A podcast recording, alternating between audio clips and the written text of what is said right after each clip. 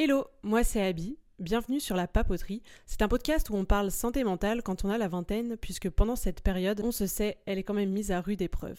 Avec ou sans invité, on va balayer de nombreux thèmes qui vont nous permettre en fait de mieux se sentir dans sa tête et dans ses baskets toute l'année pour appréhender justement cette vie qui nous attend.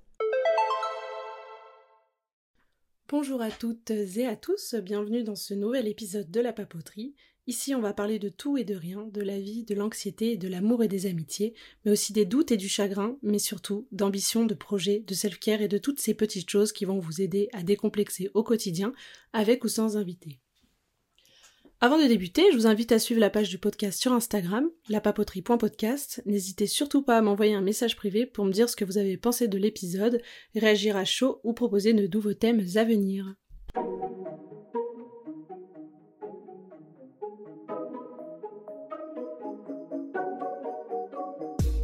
Bonsoir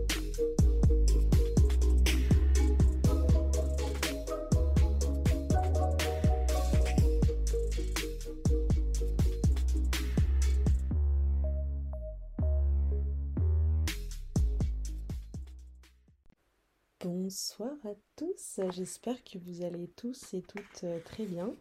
Euh, le sujet du jour euh, me tient particulièrement à cœur, étant donné que c'est un des messages que je veux le plus faire passer à travers ce projet, ce podcast. comme vous avez pu le lire, aujourd'hui on va apprendre à s'aimer. Alors que, bon, là le problème, on se dit comme ça, ça fait peut-être un peu égocentrique, mais peut-être narcissique ou prétentieux, mais pas du tout. Et je pense que c'est pour ça que c'est un des sujets qui est beaucoup plus abordé euh, de nos jours, mais qui a très peu été abordé, ou même pas du tout, euh, par exemple dans des générations précédentes ou quand on était enfant. Je trouve qu'il y a vachement de tabous aujourd'hui sur le fait de, de s'aimer, de s'apprécier, d'apprécier sa propre compagnie. Et pourtant, je trouve que c'est tellement important. En fait, on apprend aux enfants à dire euh, merci, genre faire pipi sur le pot. On leur apprend que euh, M et A, bah, ça se prononce ma. Que le fait, on leur apprend à réciter des poésies, l'étape de multiplication. On va leur apprendre le respect, vivre en communauté, respecter les autres, etc. Euh, voilà, on frappe pas ses petits camarades à l'école parce qu'ils nous ont volé notre Kinder Bueno on apprend à dire s'il te plaît, à dire merci, à dire au revoir, etc. Mais je trouve que depuis l'enfance, en fait, on n'apprend pas aux enfants, aux adolescents, aux jeunes adultes euh, à s'aimer. Et je trouve que c'est quand même un point euh, essentiel euh, aujourd'hui, enfin pour le développement de toute personne. Donc en fait, pour moi, je me suis demandé ce que ça voulait dire de s'aimer. Euh, donc euh, voilà, j'ai fait un peu de recherche, etc., de euh, la vision du self-care qui est un peu à la mode aujourd'hui, mais qui je trouve est une bonne chose. Donc en fait, pour moi, apprendre à s'aimer, c'est accepter en fait la personne que l'on est. C'est comprendre et apprendre qu'on a des qualités et des défauts et qu'on peut avoir des forces mais aussi des, des, faiblesses et en fait en avoir conscience. Et pour moi, vraiment, s'aimer, c'est apprendre à être tolérant avec soi-même, c'est accepter de ne pas atteindre la perfection, étant donné que la perfection euh, n'existe pas. On peut euh, essayer de l'atteindre, mais pas assez risqué péril, on va dire. Je pense qu'il faut se dire que hum, donner le maximum, finalement, c'est quand même déjà pas mal. Et s'aimer, en fait, je pense que c'est accepter qu'on a un vécu, qu'on a une histoire, que certes on l'a pas choisi, qu'il y a plein de choses dans notre vie qu'on ne maîtrise pas et qu'on ne maîtrisera pas toujours. Mais euh, pour moi, vraiment, s'aimer, c'est lâcher prise. Pour moi, s'aimer aussi, c'est se respecter. C'est euh, respecter euh, tout le reste. C'est accepter de faire ce qui est juste pour nous et pas forcément pour tout le monde et tout ce qui va nous entourer. Puis s'aimer, en fait, je pense que c'est accepter qui on est vraiment au plus profond de, nous-mêmes et euh, d'apprendre à se faire vraiment confiance, de, vous savez, faire confiance un peu à cette petite voix intérieur, vos intuitions euh, et surtout euh, à son cœur, euh, peu importe la situation. il faut être en...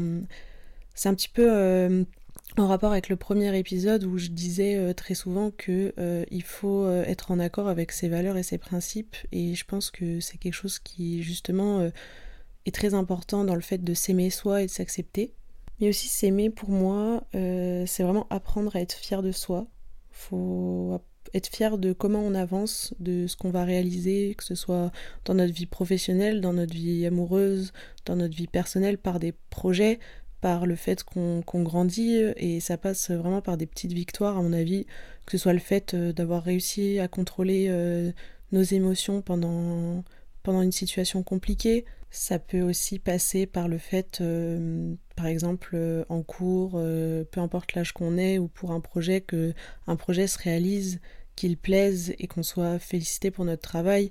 Mais il faut aussi se féliciter soi-même, apprendre à être fier de soi en fait faut, je pense, apprendre à cultiver un peu tous ces petits bonheurs du quotidien et pour euh, voir des réussites, euh, même dans les choses simples de, du quotidien, que ce soit. Euh, peu importe, chacun, chacun a différentes échelles de réussite, mais ce que je veux dire, ça passe par ce matin, je me suis levé tôt, j'ai eu le temps de faire plein de choses, alors que d'habitude, pour moi, c'est très difficile de me lever le matin.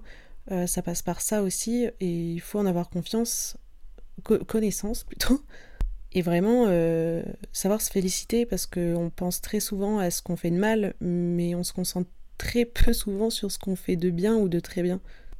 Euh, alors moi déjà, aujourd'hui j'ai cette vision euh, du fait de s'aimer, du self-care, etc. Mais il faut savoir que j'ai pas toujours eu cette vision des choses. En fait, quand j'étais enfant, c'était pas du tout le cas, c'est-à-dire que j'étais très centrée sur le fait que euh, les autres devaient m'aimer, que les autres devaient m'accepter, et que quand les autres m'aimeraient pour ce que je fais ou pour ce que je dis, alors je pourrais être fière de moi. Et ça passait uniquement par euh, les autres en fait. Et ce qui en soi est très mauvais, qu'on peut comprendre très tard ou, ou bah, après le plus tôt c'est le mieux, mais c'est pour ça que je trouve qu'il y a quelque chose de très important dans l'éducation aussi, c'est euh, d'être fier de soi, euh, même quand on est enfant, parce que ça passe, je pense, par le fait euh, des parents qui vont féliciter leurs enfants euh, ou pas. En fait, quand j'étais enfant ou adolescente, moi, ça passait énormément par le fait de faire rire les autres, de rendre des bonnes notes en fait à mes parents, de rendre mes professeurs fiers, c'est-à-dire d'avoir des bonnes notes, de voir la satisfaction dans les yeux de mes parents, de voir la satisfaction dans les yeux de mes professeurs. Et ça, euh, peu importe euh, l'âge que j'avais. Et euh, je suis partisante pardon, d'une chose, c'est que peu importe l'âge qu'on a, on a toujours à l'intérieur de nous notre enfant intérieur. Et ça va passer par le fait de rassurer cet enfant intérieur. Vous savez, quand par exemple vous avez manqué de choses, peut-être particulièrement dans votre enfance, par exemple, je sais pas, votre père qui ne vous a pas assez dit qu'il était fier de vous, ou que vous avez jamais eu de vous avez par exemple toujours voulu rendre fiers vos parents, mais que vous n'avez pas encore eu l'impression euh, de, y arriver. Et justement, c'est quelque chose que vous pouvez euh, garder en fait cet automatisme très tard. Le fait par exemple de faire des études pour euh, rendre fiers vos parents, même si c'est quelque chose qui ne résonne pas du tout en vous, que vous n'avez pas envie de le faire, mais que justement encore une fois pour rendre fiers les gens, pour les autres, vous allez le faire. Alors euh, ça se passe plus ou moins bien en fonction des personnes, en fonction de la situation bien sûr. Mais je pense qu'aujourd'hui on apprend de plus en plus à s'aimer et ça passe euh, par euh, par des épreuves en fait de la vie et je pense que c'est le cas pour énormément de personnes qu'on apprend à s'aimer parce qu'on se rend compte au fur et à mesure par exemple qu'on s'est oublié que notre valeur on s'en est moqué qu'on l'a peut-être bafoué pour euh, mon cas personnel, euh, j'ai appris très tard euh, à m'aimer. Enfin, quand j'étais au collège ou même au lycée, j'avais vraiment la sensation de vivre pour les autres, de vouloir rendre fiers les autres, que les autres me trouvent belle, que les autres me trouvent drôle, que les autres me trouvent intelligente, mais sans forcément faire attention à ce que moi-même je pouvais penser de moi, si moi j'étais fière de moi, si moi-même j'étais fière de la personne que je devenais finalement. Et donc ce sera le sujet du, prochain podcast, mais euh, pour ma part, ça a été vraiment lié aux relations amoureuses. Euh, donc euh, pour ma part, je suis restée trois ans avec une personne. donc je me suis mis avec cette personne quand j'avais 15 ans et je m'en suis séparée quand j'en avais 18. Et en fait, c'est-à-dire que je restais avec cette personne euh, vraiment par euh, pure euh, habitude, en me disant que oui, c'est comme ça, j'ai grandi avec cette personne, Puis je ne saurais pas expliquer comment, mais en fait j'ai eu un déclic où je me suis dit mais en fait cette personne ne me correspond pas. Je ne suis pas du tout en accord avec mes valeurs, mes principes. Je suis quelqu'un qui a de l'ambition et j'ai besoin de me sentir soutenu. J'ai besoin d'avoir quelqu'un en face de moi qui a de l'ambition, qui a des projets et avoir quelqu'un en face de moi qui justement n'a pas tout ça et qui finalement ne me correspond pas, euh, j'ai la sensation de ralentir, j'ai la sensation de ne pas être euh, comprise. Et en fait, quand euh, cette relation, elle s'est terminée, c'est-à-dire que hum, j'ai commencé à faire tout ce que je n'osais pas faire en étant avec cette personne. j'ai appris, en fait, étant donné que j'avais très peur du regard que cette personne pouvait avoir sur moi, je devais tout le temps, je cherchais tout le temps à faire plaisir, à ce qu'on soit fier de moi, qu'on ne pense pas du mal de moi, et j'étais très attentif en fait euh, au regard des autres sur moi et notamment de cette personne. Et je m'en suis rendu compte euh, que en fait finalement je, je, ne vivais pas, que je ne faisais pas ce que j'avais envie, pas ce que j'avais profondément envie et qu'en fait je ne réalisais aucun des projets qui me tenaient euh, moi à cœur, que on partait en vacances là où cette personne ça l'intéressait. Je faisais en sorte que cette personne soit heureuse, qu'on aille voir le film que cette personne avait envie de voir, et je ne prenais en fait euh, jamais de temps pour euh, moi-même. Et c'est quelque chose qui, sans le savoir, euh, m'avait beaucoup manqué le jour où j'ai appris à le faire. Après, je parle de mon cas personnel, mais enfin, c'est le cas pour beaucoup de personnes. On donne beaucoup plus d'amour en fait aux autres qu'à soi-même. On, vraiment, on serait prêt vraiment à déraciner un arbre pour la personne qu'on aime, alors qu'en fait, on serait peut-être incapable de cueillir ne serait-ce qu'une fleur pour soi-même. Et pourtant, je pense que chacun devrait être capable de s'offrir le meilleur et de faire le maximum pour soi-même avant de le faire pour les autres. Parce que, enfin, comme, comme on dit, en fait, faut se dire haut et fort qu'on s'aime. Se dire haut et fort qu'on s'aime, c'est pas, c'est pas forcément ça, c'est pas forcément suffisant. Je pense qu'il faut vraiment apprendre à écouter, genre vraiment au plus profond de soi, apprendre à se découvrir, à s'aimer, savoir ce qu'on aime, euh, savoir ce qui, nous fait vibrer, nos projets, euh, dans quoi en fait on va s'accomplir. Et je pense que vraiment, si on veut renforcer l'amour qu'on a envers soi-même, il faut d'abord travailler sur soi, mais euh, de manière active. Ça passe par faire des choses que l'on n'ose pas. Moi, je sais que pour mon, pour mon cas, en fait, quand j'étais au lycée, j'avais des amis pour qui c'était impensable de faire les magasins toute seule. Alors que moi, c'était quelque chose que j'adorais. mais à chaque fois, en fait, je ça m'arrivait rarement, c'est-à-dire que j'allais à un rendez-vous, par exemple sur Lyon, étant donné que j'habite à Lyon, euh, j'avais un rendez-vous, je faisais quelques boutiques toute seule, j'allais me prendre un café, etc. Et vraiment, euh, je regardais mes amis, mais qui me voyaient, mais vraiment comme un extraterrestre, en mode, mais attends, mais tu fais ça toute seule? Ben oui, madame, en fait, euh, oui. Et donc, justement, quand j'étais plus avec cette personne avec qui j'ai partagé trois ans, j'ai réappris en fait à faire des choses que moi j'avais envie, c'est-à-dire que j'avais toujours rêvé d'avoir mon appartement à moi et euh, cette personne me parlait, euh, oui, j'aimerais bien qu'on s'installe ensemble et tout. Moi, j'étais ben. Hein, non, moi, j'ai pas, j'ai pas, j'ai pas envie. Euh, j'aime bien être toute seule.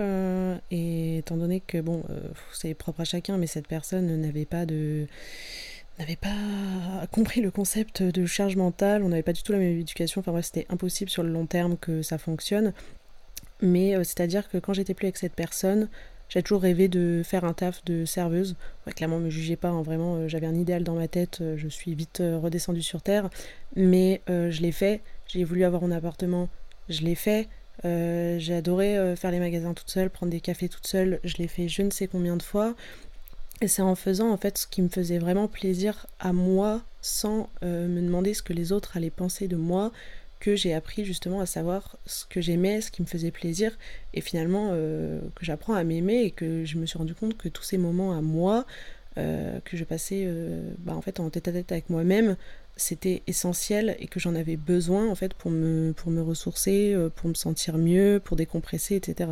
Je suis en train de capter, on entend de ouf mon PC là qui souffle, c'est insupportable, on dirait un avion qui va décoller, mais Franchement, Apple, vous forcez, euh, j'ai juste dictaphone d'ouvert, euh, faut doser là. Étant donné que j'ai assez parlé de moi-même, euh, j'ai écrit quelques petits conseils que j'aimerais vous partager, que soit j'ai trouvé un peu sur internet en faisant un peu de veille, mais aussi des choses que moi je. Putain, j'ai l'impression de tout ramener à moi, mais c'est insupportable. euh, que je mets moi euh, en pratique et qui m'ont beaucoup servi dans ma vie. Après, il faut savoir que ce sont, euh, je pense que apprendre à s'aimer, c'est un travail de toute une vie qu'on ne s'acceptera jamais vraiment à 100%, mais qu'on peut y tendre en fait. après là, je fais une aparté. Vous avez le droit, hein, c'est-à-dire que si un matin vous vous réveillez, vous avez le droit de pas vous aimer et c'est ok je trouve qu'il y a énormément de pression par rapport, euh, notamment, enfin, ça me fait penser à ça, mais euh, vous savez, euh, un peu au mouvement body positive. Je trouve que c'est très bien, qu'on casse un peu les mœurs, etc. Et je trouve que c'est essentiel. Mais je trouve qu'il y a tellement une pression de s'aimer aujourd'hui, genre de, il faut s'aimer. Mais non, mais enfin moi madame, j'aime bien des fois me lever, le matin, me mettre devant le miroir et, me, clairement me descendre euh, et me dire mais madame vous êtes moche, vous n'avez rien qui va et vous êtes daggerless. Et c'est ok mesdames et messieurs, vous avez le droit de ne pas vous aimer tous les jours, vous avez le droit. Mais bon voilà en fait, il faut juste pas que ce soit tous les jours euh, non plus. Encore une fois, tout est dans une, tout est une question d'équilibre, il faut doser. Allez, c'est parti, nous commençons par le premier conseil. Euh, je pense qu'il faut différencier sa personnalité de ses capacités. C'est-à-dire que, euh, et ça je pense que c'est quelque chose qui est très, euh, on va dire, formaté un peu avec l'école et le système scolaire, étant donné que, enfin, moi ça a été le cas pendant très longtemps, j'ai eu beaucoup de mal avec les mathématiques quand j'étais en primaire. c'est-à-dire rien que pour les tables de multiplication. Enfin, j'ai inventé une technique avec mes doigts quand j'étais en CE1 pour apprendre les tables de multiplication et notamment la table de 9. C'est-à-dire qu'en fait, j'ai très peu euh, appris dans ma vie euh, à apprendre par cœur. C'est quelque chose où j'ai eu toujours beaucoup de mal. Et enfin, madame, mais je. J'ai. J'ai appris, une technique avec mes doigts, c'est-à-dire pour ne pas apprendre la table de 9. Enfin, je sais pas si c'est connu, mais à chaque fois j'en parle à quelqu'un, genre vraiment on me regarde de travers et on me dit que je suis folle. Mais bon, Bon bref, pour refaire le lien en fait avec le conseil, euh, c'est qu'il faut différencier sa personnalité de ses capacités. C'est-à-dire que moi toute ma vie on m'a dit que j'étais nulle en maths. Je me suis toujours dit je suis qu'une merde en maths. Genre vraiment madame, vous êtes nulle, vous n'y arriverez jamais. Et en fait, euh, c'est-à-dire que j'ai entraîné mon cerveau à y croire. Et donc forcément, euh, j'y arriverai jamais. C'est-à-dire que j'étais là, mais non, non, mais je suis nulle. Et c'est-à-dire que dès que je rentrais à chaque rentrée scolaire et que les professeurs un peu, euh, je sais pas si c'est le cas pour tout le monde, mais souvent nous demandaient d'écrire euh, sur une feuille, par exemple, les matières dans lesquelles on était les plus compétents et les autres non. Mais alors moi, j'étais là toujours, je suis nulle en maths. Dès qu'un professeur me demandait, j'étais là, non, non, mais c'est parce que je suis nulle en maths. Non, non, non, non, mais j'ai jamais été bonne en maths. Madame, il s'agirait de d'arrêter de se de se dégrader tout le temps en fait. Il faut différencier ça euh, de sa personnalité parce que moi j'en avais fait un trait de personnalité quand j'étais à l'école et alors qu'en fait une fois je suis arrivée en troisième j'ai eu un professeur qui s'appelait euh, Monsieur Bildé. D'ailleurs monsieur si vous passez par là je sais pas s'il pourrait passer par là mais bon il m'a souhaité mon anniversaire alors que c'était il y a genre euh, vraiment très longtemps. Enfin bon, euh, professeur, ce professeur, en fait, il m'a appris à aimer les maths et à faire en sorte que j'arrête de me définir par ça. C'est-à-dire que la première note que j'ai eue de l'année, donc euh, genre la, rentrée, ça devait être genre le 3 septembre, et j'ai eu une note à la fin, du mois de septembre. Genre, il a rendu les DS, et genre j'ai eu... Pardon. Enfin, en fait, il rendait de la note la plus nulle à la plus élevée. non, pas la note la plus nulle, la moins bonne note et la note la plus élevée. Et genre vraiment, c'est-à-dire, il m'a dit, ah, quel patrier, tenez votre copie. Moi j'ai dit, mm, ok, top, j'ai regardé, j'ai vu 4,5. J'ai fait, oui, bah écoutez, euh, c'est une habitude, ça ne me touche plus. Et donc en fait, euh, même pendant les réunions parents-prof, etc., et j'ai vu que ce prof, en fait, m'avait vu un peu comme un défi. Mais alors, mais je vous le jure que c'est vrai. J'étais la meilleure de la classe à la fin de l'année. J'avais des 18 et tout. Mais genre en un an, c'est-à-dire que n'avais pas le droit à la calculatrice. En fait, j'ai appris à réentraîner mon cerveau, à arrêter de me dire que j'étais mauvaise et à me dire je peux y arriver. Et c'est un professeur qui faisait tout pour ses élèves et vraiment, genre, c'est le professeur qui, je pense, m'a le plus marqué euh, dans mon système scolaire. donc en fait, vraiment, genre, j'ai appris à réentraîner mon cerveau et en fait, j'ai changé de méthode. C'est-à-dire que je ne me remettais pas en question et pour moi, juste, j'étais nulle et je ne changeais rien à ça parce que je serais tout le temps nulle. Alors que non, en fait, j'ai appris à changer de méthode, j'ai appris à me remettre en question, à voir quelque chose d'un autre point de vue, ou euh, parce que j'ai eu la chance qu'un professeur s'intéresse à moi et euh, m'aide en fait. Voilà. Donc, premier conseil, on différencie sa personnalité de ses capacités. Euh, c'est pas parce que vous vous trouvez nul dans quelque chose que vous serez nul toute votre vie. Vous n'êtes pas nul, simplement, vous pouvez vous améliorer. C'est ce qu'il ce qu'il faut se dire. C'est-à-dire, c'est pas parce que vous pensez que vous ne pourrez jamais faire une chose que vous ne pourrez jamais le faire.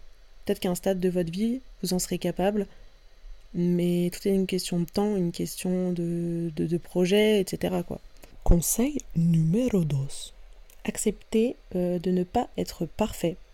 Ça, c'est quelque chose qui m'a euh, énormément, euh, comment dire, fait du mal dans ma vie. C'est que j'essayais tout le temps d'être parfaite. Et c'est quelque chose que je faisais quand j'étais à l'école, quand j'étais enfant. J'essayais toujours d'avoir les meilleures notes, de rendre mes parents fiers, de rendre le meilleur exposé, etc. Et en fait, j'étais constamment déçue de moi-même.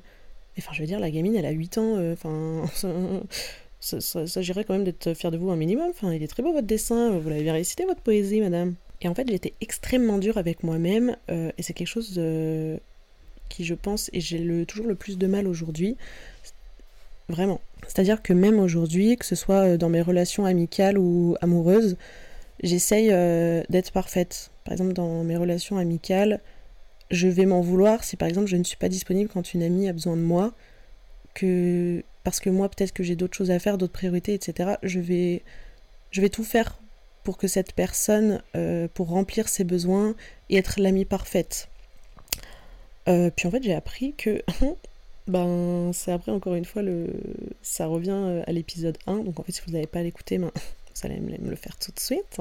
Et en fait, je me suis rendu compte que je donnais tellement pour des gens qui ne me donnaient mais même pas un quart de ce que je pouvais essayer de leur offrir en fait. Et c'est aussi le cas euh, dans mes relations amoureuses que j'ai eues, que j'ai, etc. J'ai, je fais tout pour euh, les gens que j'aime, je fais tout pour la personne que j'aime et j'essaye d'être euh, la copine parfaite, l'amoureuse parfaite et jusqu'au point où en fait où j'arrive à m'en oublier moi-même, où j'arrive à me faire manquer de respect, où j'arrive en fait tout simplement à, m'écraser pour que la personne que j'aime brille en fait. Et c'est-à-dire que je me, mets je me remets tout le temps énormément en question. Euh, c'est-à-dire qu'à chaque dispute ou quoi que ce soit, je me dis, mais j'ai peut-être dit quelque chose qu'il fallait pas. Ah ouais, non, mais j'aurais pas dû. Et en fait, c'est quelque chose euh, que je me rends compte énormément aujourd'hui, mais j'ai toujours besoin en fait euh, d'un énorme déclic. À chaque fois, c'est un déclic, ça peut passer par n'importe quoi, hein, que ce soit une énorme dispute avec quelqu'un ou vraiment une action qui fait mal. Mais à chaque fois, en fait, j'ai besoin de, souffrir d'une situation pour euh, mettre de vrais automatismes en place et dire stop, en fait. Genre, non, euh, je ne suis pas parfaite. Euh, j'ai conscience que tu n'es pas parfait ou que tu n'es pas parfaite. Mais je veux tendre à ça et je veux faire le maximum. Mais ce n'est pas pour ça que je vais m'oublier, en fait. Et en fait, il faut vous dire que vous ne serez jamais parfait. Jamais de votre vie euh, vous serez parfait ou les gens diront de vous que vous êtes parfait. Toute votre vie on va vous critiquer, toute votre vie on va vous pointer du doigt et toute votre vie il y aura toujours quelqu'un qui aura quelque chose à dire. Mais c'est pour ça qu'il faut en fait je pense être en accord avec soi-même, avec ce qu'on pense et ce qu'on ressent et que tout est une question d'équilibre à la fin. Putain mais je dis tout le temps ça.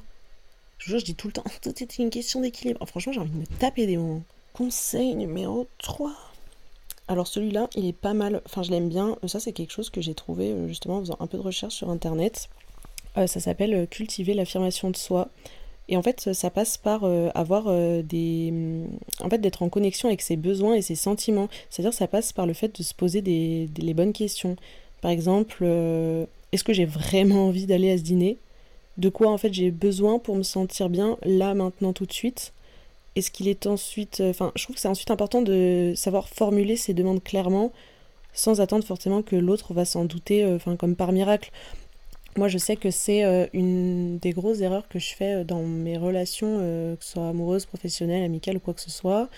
Et je sais que c'est le cas de beaucoup de personnes, c'est qu'on va en fait interpréter ce que pense l'autre.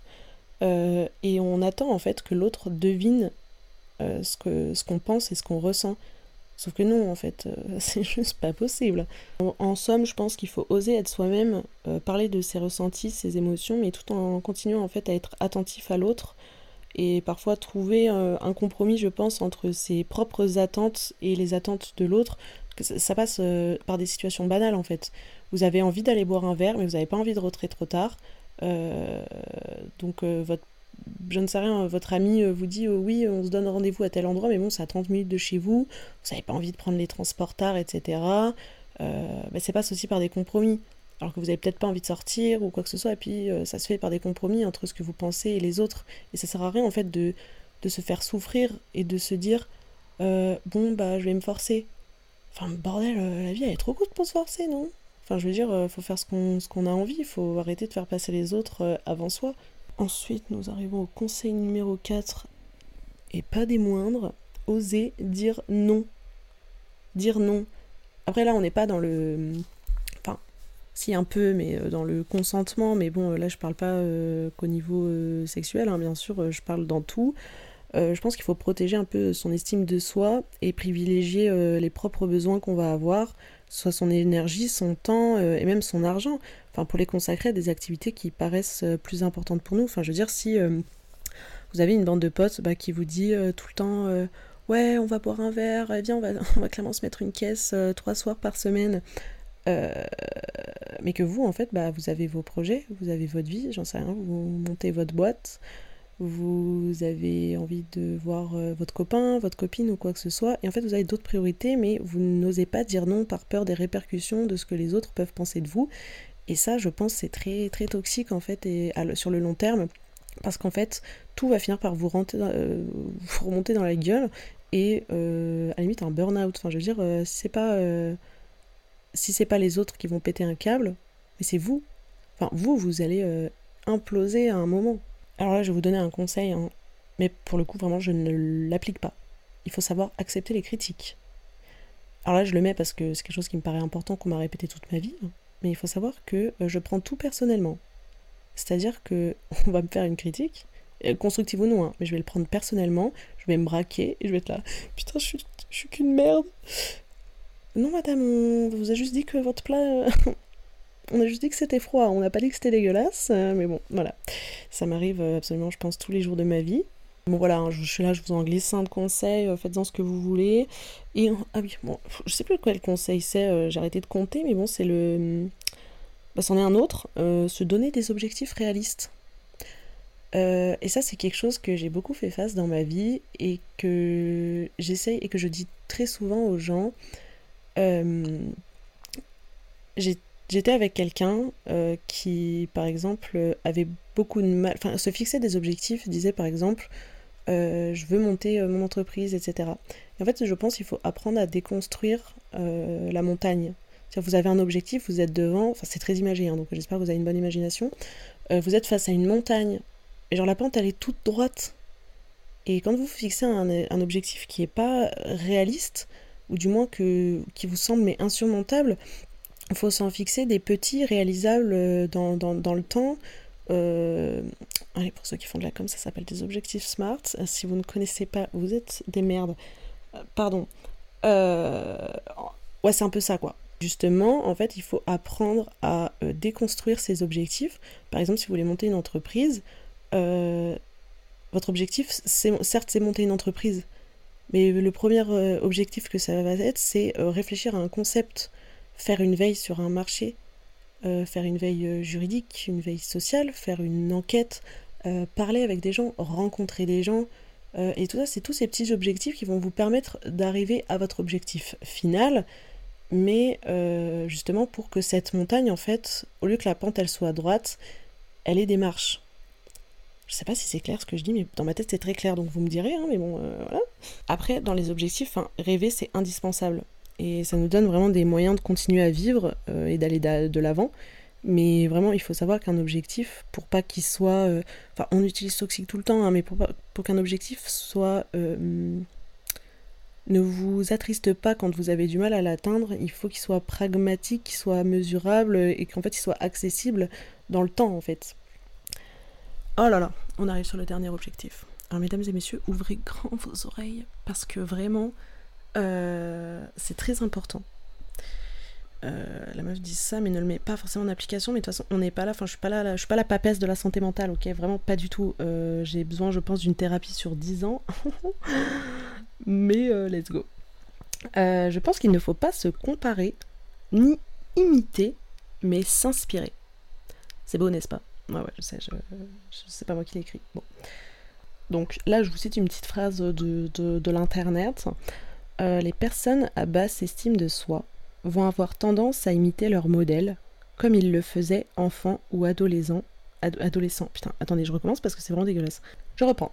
Les personnes à basse estime... Oh Allons-y. Les personnes à basse estime de soi ont tendance à imiter leur modèle, comme ils le faisaient enfants ou adolescents, afin de se sécuriser.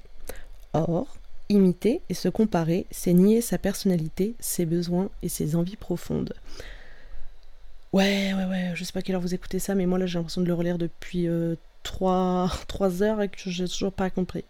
Enfin bon bref, euh, c'est bien de regarder ce qui se passe autour de soi, mais c'est très important de ne pas se comparer, euh, que ce soit physique ou mental c'est très compliqué à faire et je pense que c'est un travail de toute une vie, mais il ne faut pas. Euh, c'est-à-dire que très souvent on va se comparer aux autres dans mode euh, putain, les autres qui réussissent leur vie, euh, les gens atteignent leurs objectifs, moi j'en suis toujours au même point, moi je suis en retard, moi j'ai arrêté mes études, moi j'ai changé trois fois de voie avant de trouver celle qui me, qui rendait vraiment vivant. j'ai l'impression de me sortir en retard, j'ai l'impression de. J'ai l'impression de que ça va pas en fait mais justement, il faut apprendre à justement apprendre le meilleur de, ces comparaisons. Par exemple, en parlant avec les gens et euh, leur demander des conseils, par exemple. Faut pas imiter ce que les gens vont faire parce que chacun est différent, mais par exemple, s'inspirer de leur parcours, s'inspirer de un peu leur, euh, leur mantra, euh, toutes ces, toutes ces phrases que se sont dit, et ça passe par la discussion et pas du tout par la jalousie. Mon dieu, mais j'avais dit sur Insta que ce serait un épisode court. Là, j'en suis à 30 minutes d'enregistrement. C'est un enfer. Donc, ce qu'on va faire, c'est que je m'excuse. Et je vais. Non, je vais pas le faire sur Insta parce qu'après, je vais me contredire et je vais me sentir mal. Donc, je suis désolée, j'ai beaucoup trop parlé. Mais j'adore parler. Enfin, en même temps, il faudrait parler pour euh, faire un podcast, euh, je pense.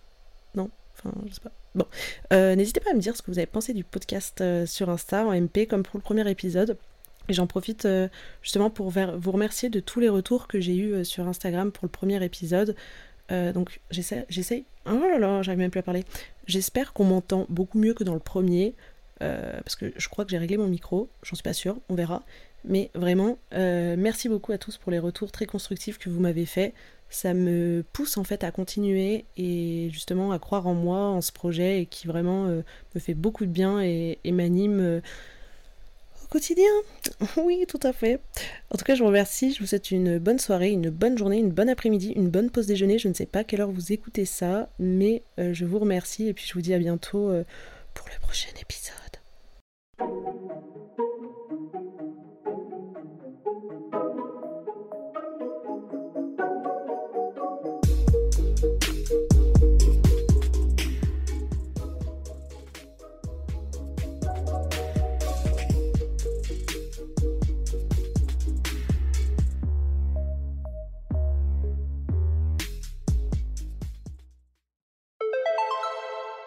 Merci d'avoir écouté cet épisode jusqu'à la fin. Vous pouvez me retrouver sur Insta at lapapoterie.podcast ou sur mon perso at abigailpr pour me dire ce que tu as pensé de l'épisode, échanger ou donner des idées pour les prochains épisodes. Et si ça t'a plu, n'oublie surtout pas de noter le podcast et de partager l'épisode avec quelqu'un qui aurait besoin d'entendre tout ce qu'on a dit. On se retrouve très bientôt pour un nouvel épisode et d'ici là, prends bien soin de toi.